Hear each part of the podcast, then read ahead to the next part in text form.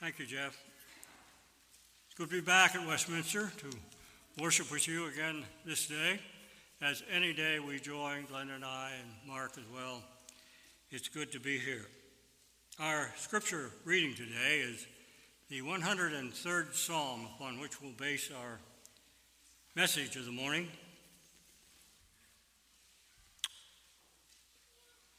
Hear God's word. A psalm of David.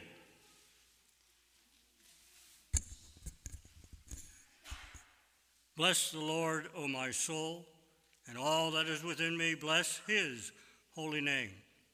Bless the Lord, O my soul, and forget not all his benefits, who forgives all your iniquities, who heals all your diseases, who redeems your life from destruction, who crowns you with loving kindness and tender mercies, who satisfies your mouth with good things so that your youth is renewed like the eagles.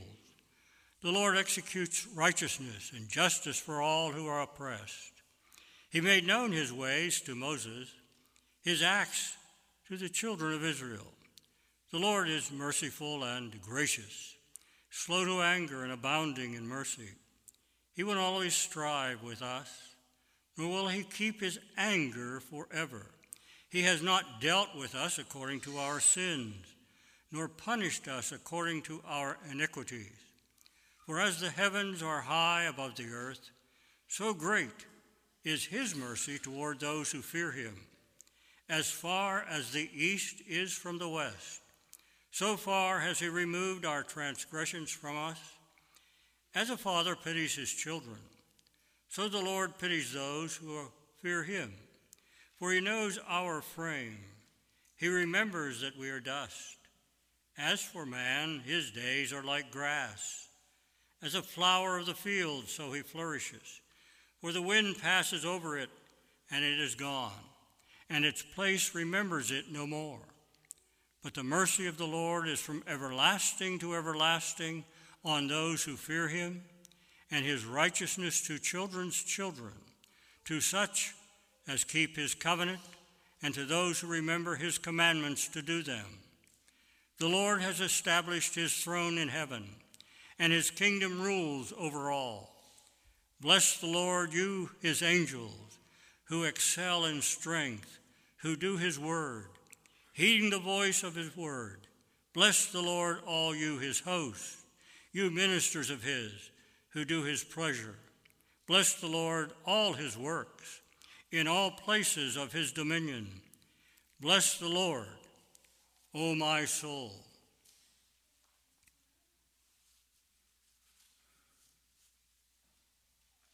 May God bless this reading to us and our understanding of it. Today, as you notice in the bulletin, I've entitled the message Three Facts of Sin. We're all sinners here, but we're sinners saved by grace and mercy of God. The biblical truth about the word sin is in itself interesting and very arresting as we read the pages of Scripture. In David, especially, as we read in this passage of Scripture, it's revealed to us where the descriptions of sin are clearly set forth. The reiteration and classification of these great facts of sin and varieties that form one of the most interesting and I believe impressive feature of Scripture. The Psalms will ever be the standard of understanding sin and expressing it to us. And we will see there the nature of it, its effects on us, its shades of difference, and its cure, as revealed by David. And this psalm encompasses that quite clearly.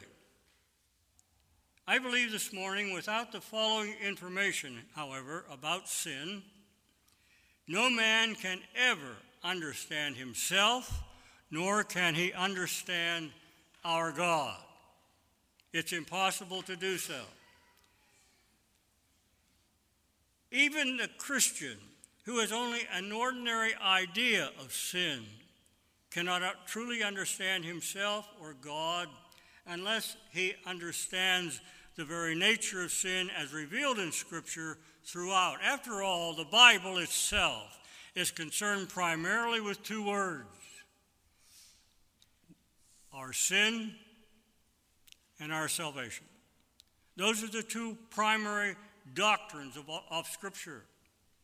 No doubt, the intimate knowledge of themselves, of those Old Testament scholars as we read through the Old Testament, that which they had everything to do with their intimate knowledge of God. David, for instance, who had the most intimate knowledge of God in his heart, and he knew his own heart that he was a sinner, and he committed great sins as we understand Scripture as it reveals itself to us. But he has left us with one of the most conspicuous concepts of sin the ceaseless reiteration as you read through all of David's Psalms of the outstanding facts of sin the cause, the effects, the shades of difference, and its cure, as I remind you again. In this 103rd Psalm, verses 2 through 4, this clause forms our text today the three facts of sin. Dave has given us a nutshell, the main facts of sin. And for anyone who wishes to know and understand how our lives pivot and turns on its axis as we live our lives, we must understand the workings of God's grace and mercy as is revealed to us in Holy Scripture as well. The three words here, as we read them in those two verses, who forgiveth all thine iniquities, who healeth all thy diseases, and who redeemeth thy life from de- destruction.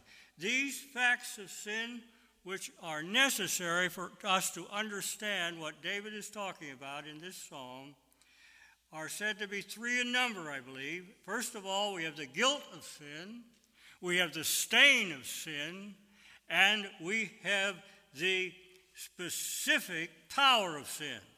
And they correspond roughly to a degree with the text that we have before us. For instance, who forgiveth all thine iniquities, the guilt of sin, who healeth all thy diseases, the stain of sin, who delivers our life from destruction, the power of sin. So, the best fact, I believe, to start with is the last, the power of sin, primarily because it has the word life in it. And if there is anything that we're interested in Scripture, if it bears upon our life, we are, much, we are certainly interested in it, and I am too. and I hope you are. Because it influences us and blesses us. You know, we, we feel kindly to any aspect of Scripture when we understand that it's affecting our lives. And so we look at power of sin, and the power of sin certainly affects our lives daily and throughout this life that we have to live on earth.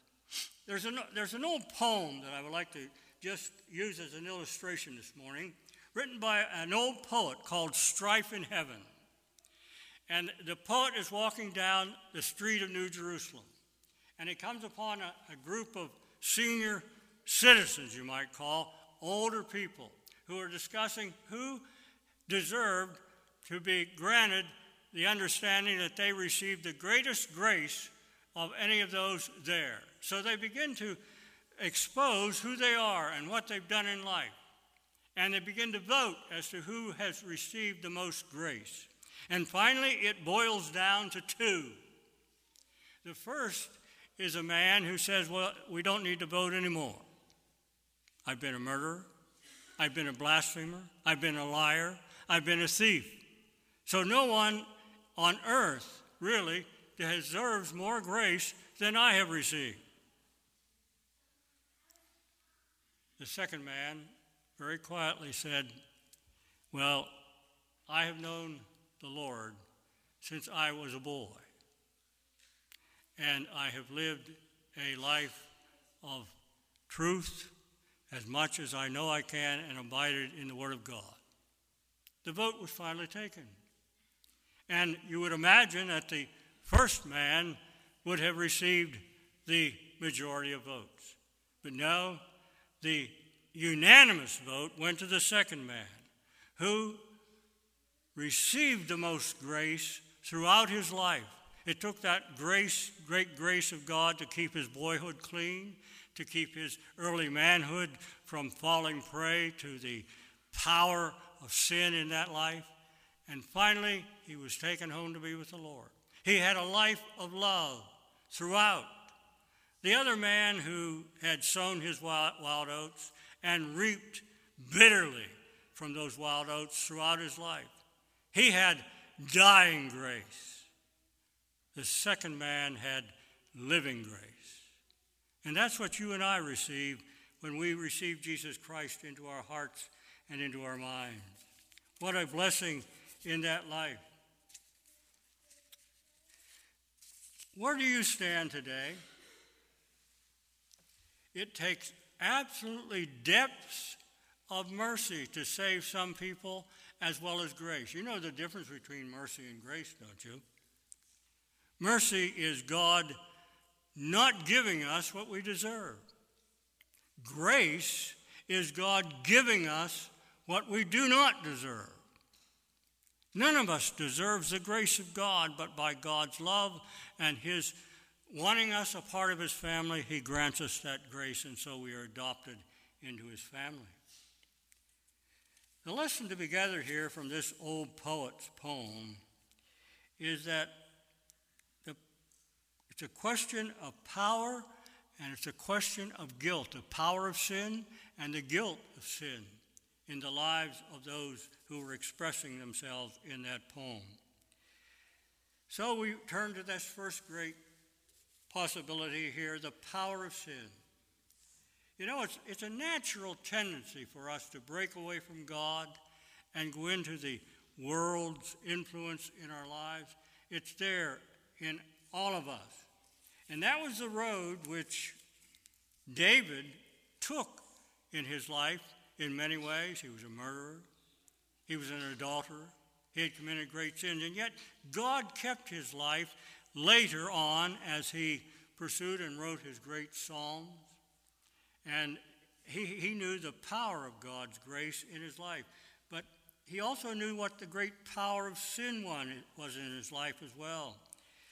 And he knew very well the words uh, that he penned here in this Psalm 103 that God's hand had kept him from the destructive power of sin later on in his life and brought him to an understanding of who he was in the grace of God, that he was a son of God, adopted into the family. His life was redeemed from destruction, not like the thief on the cross. The thief on the cross next to Christ had a life of destruction, a life of sin, and it was on his deathbed that he received the grace of God. David had greater grace given to him in his life. Look at David, for instance. How could it happen? He was brought up in the secluded plains of Bethlehem, an innocent life as a shepherd boy uh, who was out in the country. Where could this shepherd boy receive that tendency to sin which he had and was really boiling in his breast, as it is in every man who is born? Thus, we have an illustration of the awful, pathetic sin that can come into our lives because where did he get it? Well, he was born with it. David was born with it. Thus, we have the great illustration of the total depravity of every one of us. One of the great cardinal doctrines of the faith that we have, beginning with the de- total depravity of man. And so we as Reformed people believe in that. And so this fatal power was boiling up in David's breast, even as he wrote the Psalms. We can't understand how he could write the Psalms as he did, and also sing those psalms and also acknowledge that he loved God. And it was raging in his breast, ready to quench the very inspiration that God had given him to sing before the very throne of God. And yet it was there. But God redeemed his life from destruction. So, David's salvation, to round off the point with an analogy from the old poet, was much more thing than just forgiveness, but it was also beyond forgiveness, something greater than that. He had a life of love in the hands of Almighty God. David cost grace much more than the dying thief as a result of that. Where are you in this pathway of destruction in every man's heart? Do you have the power of God unto salvation in your heart? We pray and hope you, you do. There is forgiveness, and yet, if there were not more to salvation than just forgiveness, it's there. We have all thanked God for the dying thief. Have we ever thanked God for the redeeming grace that is keeping our life at this point as we continue to live it day by day in work, in home, wherever we are? And when we thank God we are saved, do we mean we are saved from hell only? Or do we mean we are saved from something else, something more? And that's the life that we are living now in the love of God through Jesus Christ. So we move next to the stain of sin. And that stain, as we see it, it could never run through man's life without leaving its mark behind. When we sin, that stain leaves its mark wherever we are and whatever we do. You know, nothing in the world ever works without friction. An earthquake occurs, and what does it do? It erupts the earth. A hurricane occurs, and it leaves behind it monuments for its path of broken down trees and homes destroyed. And same way in the pathway of our lives. If we sin, it leaves a pile of ruins, like melancholy monuments, as we move through life. Nature, with all its strength, is a wonderfully delicate machine as it moves along. We see the rain, we see the hurricane, we see the sun, and we see other things that occur. Nothing is allowed to pass without an appalling reaction upon everyone and everything as sin. You know, history is the undying, I would say, monument of human sin. The most prominent thing on the pages of history are the stains the stains of sin, the stains of ruling by those who lord over us. The history of the world, for the most part, has been written in the world's blood. We're seeing it yet today as we look across the pages of history and the pages of the world. The surface of society is white with leprosy. So we see the drug problem increasing. We see adultery increasing. We see broken homes because of that being occurring. Whatever the world may suffer, from one of conviction of the guilt of sin, it will never be without its conviction of its stain. It's there. We see it not only there, but we see it in our faces. We see it in our bodies. We see it surrounding us, the stain of sin. We see it in other people's lives and in our own lives. It's a good thing, in a sense, that maybe that stain is there because it reminds us of what is wrong, what we are doing wrong if we are sinning. It's like sickness or pain. It reminds us that something's wrong. And so we can't get away from it, but it's a good thing to tell us that. And in dealing with the stain of sin, it may do very little to maim its power. It's hard to maim the power of sin. We can't do it. Only Christ can do it in our lives.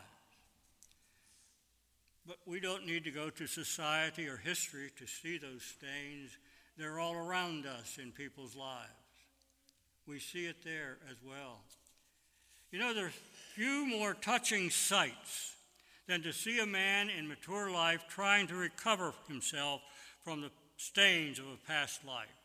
It's very difficult for that to happen. I've seen it in ministry as we deal with people, and you have too, in, in people that you know. You know, you, you, you remember well the first sin, don't you? It leaves a spot on the road. But sins, sins are more than just the one spot. Uh, they, they, they are accompanied by another sin, probably similar to the one we first committed. Then another, and another, and our robes become spotted until it's very clear that we are sinners. The power of God has come to make us new, and yet the stains of our garments remain, and they are there. It's hard for us to give up the world. It's hard to be pure because the temptations are out there. It's hard for us to forget the pictures that are hanging in the halls of our memory. We we would like to forget them, and yet when we kneel down to pray, they leap out. When we come to church, probably they are still there. When we confess our sins, do we always see all of those pictures hanging in the galleries of our mind? They are there. My friends, they are there. Gee, preacher, you're painting a bad picture today. Yes, it is a bad picture. But there's a greater picture ahead that I hope to reveal. There's such, scarcely such a thing as a, an isolated sin in a man's life. Most sins are committed and con- continue to be committed with, with what has gone on before in our lives. It affects our life in the future.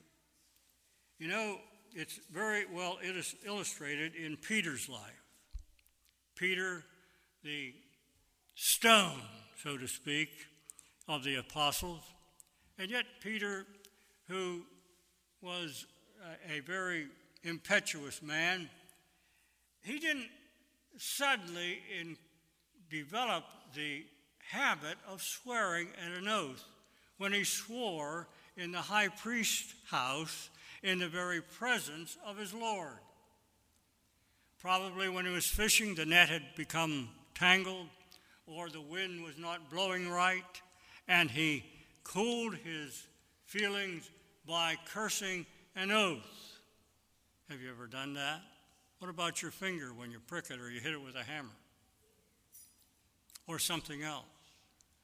It, it reveals itself to us, just as it did to Peter. The doctrine of the stain of sin is quite evident in our lives and we fall prey to that. It doesn't stop with our lives. When we sin, it doesn't stop with our lives. Why do you say that? Every action of every man has an ancestry and a posterity in other lives. You're a father, you're a mother, you're a brother, you're a sister, you're a friend, you're a teacher, whatever you might be, the stains of life have power to spread, my friend, and do they. The stains of other lives have crossed over into our lives. If we admit it, the stains from our lives into theirs. I am a part, says the laureate, of all that have that I've met. A hundred years hence, my friends, a hundred years from now, we all must, in a sense, live again in the thoughts, in the tendencies, in the influences, perhaps, in sins and stains in other lives. The sins of the father often influence the son or the daughter. And it, it's same thing with the mother. It can happen the same way.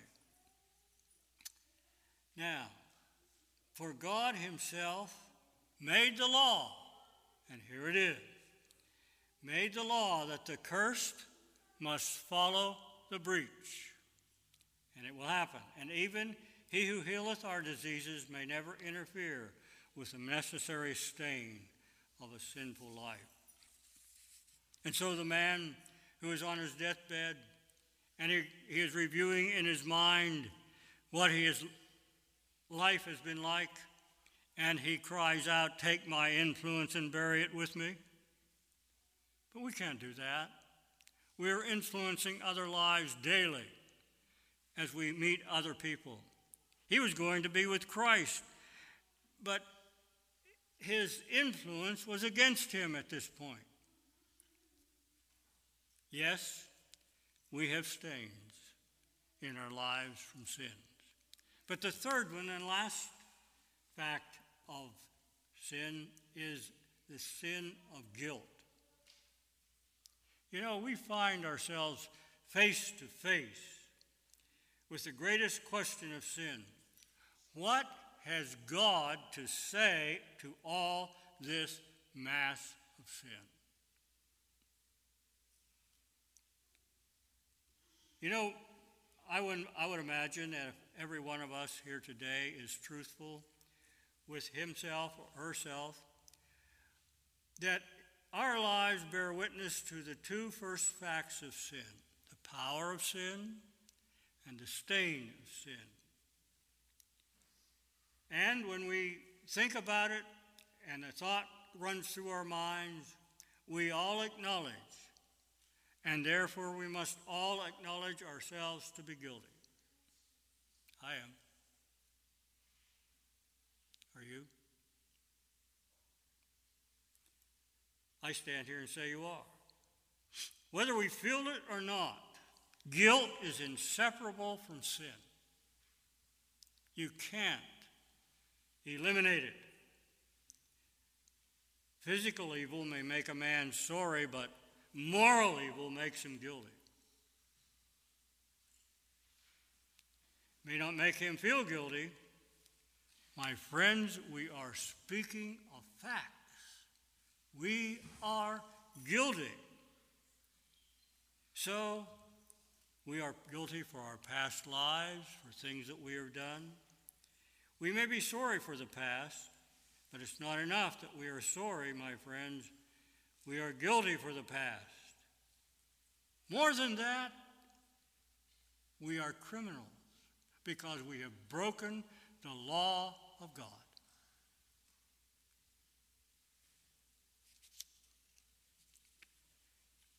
That's what the literary conception of sin is, and it's altogether defective unless we own up to that fact. It's when we come to God that we learn this. When you and I come before the very throne of God and stand before His bar of justice, my friends, we are guilty. God is our Father. Thank God for that but he's also our judge. And we'll all face him as our judge. And when we know that, our sin takes on a darker coloring in our mind and in our lives.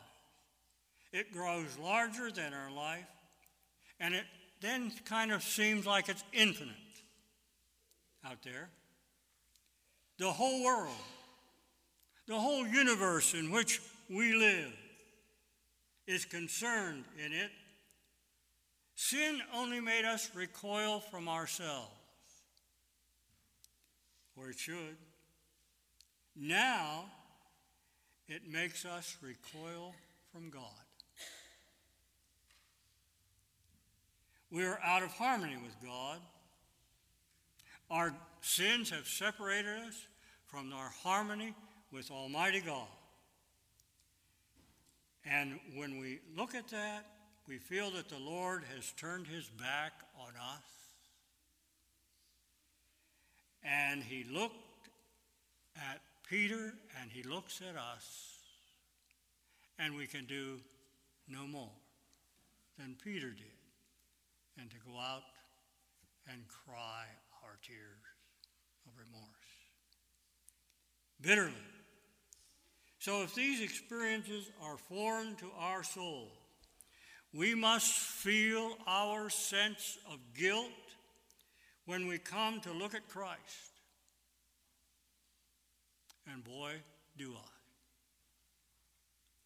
Christ could not move through the world without the mere spectacle of his life stirring to the very depths the hearts of everyone whose path he crosses. Can happen. And Christ cannot move through the chamber of our thoughts without the dazzling contrast to ourselves, starting into motion the sense of burning shame and sin. But above all else, Christ cannot and could not die upon the cross without witnessing to all eternity of the appalling greatness of human sin.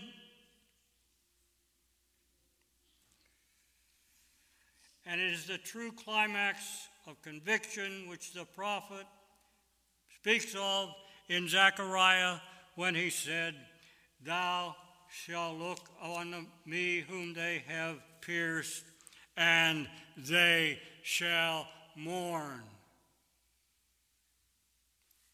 The conviction of sin is this, in its deepest sense. It's not a thing to talk about, but it's something to feel.